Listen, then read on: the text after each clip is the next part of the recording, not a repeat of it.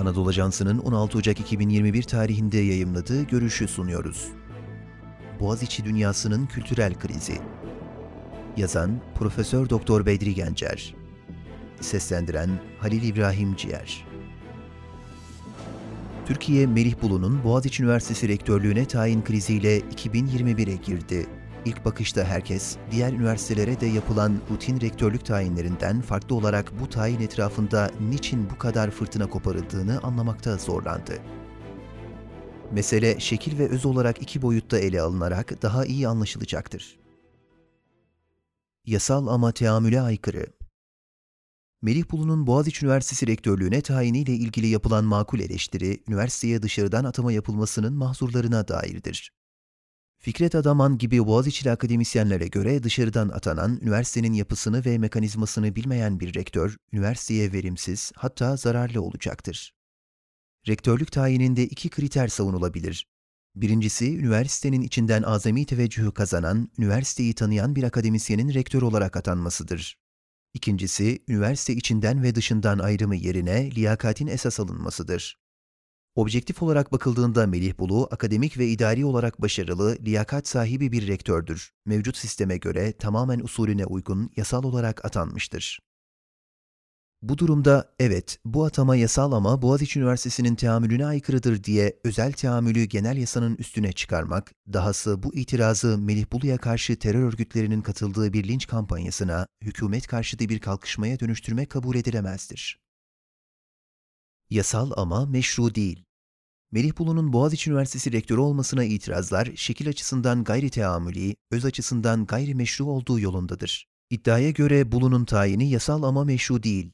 Neye göre? Boğaziçi ideolojisine göre.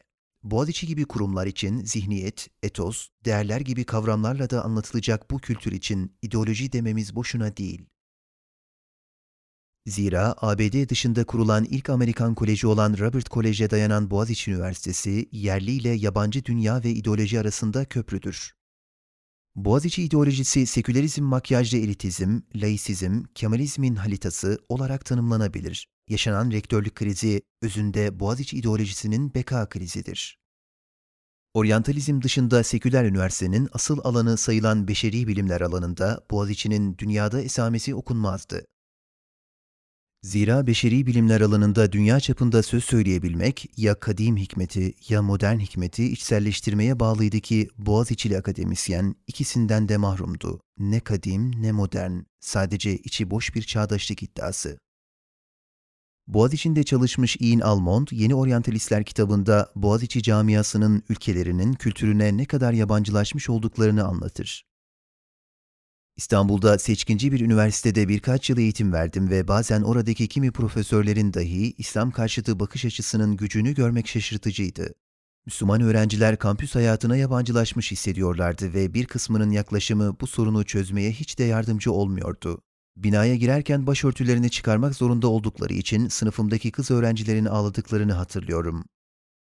Mim Kemal Öke Robert Koleji'nden çok iyi yetişmiş aristokrat bir ailenin çocuğuydu. Belki de Türkiye'de İngilizceyi en iyi bilen 20 kişiden biriydi. Engin yurt ve dünya bilgisi, hayat tecrübesi vardı. Buna rağmen muhafazakar olduğu için Boğaziçi kadrosu sonunda seni aramızda istemiyoruz diyebildi. Türkiye'de 35 yaşında en genç profesör ünvanını alan Öke, kendisine namaz odası tahsis edilen Cambridge Üniversitesi'nden sonra döndüğü Türkiye'de çalışmaya başladığı Boğaziçi Üniversitesi'nde namaz kıldığı için dışlandı. Bir buçuk sene işsiz kaldı. Haklıyken haksız mevkiye düşmek. Üzüm yeme niyetiyle girilen bir bağda niyeti bozarak bağcıyı dövmeye kalkmak, insanı haklıyken haksız mevkiye düşürür. Melih Bulu'nun tayinine itiraz sürecinin seyri bu yöndedir bazı Boğaziçi'li akademisyenlerin cübbeleriyle rektörlüğe sırtlarını dönmeleri gibi medyatik şovlara teşebbüsleri sosyal medyada itiraf edildiği gibi öğrencileri tahrikleri ne Boğaziçi'nin ne ülkenin hayrına olacaktır. Gezi kalkışmasında olduğu gibi üzüm yemek yerine bağcıyı dövmeye kalkanların sonu daima hüsrandır.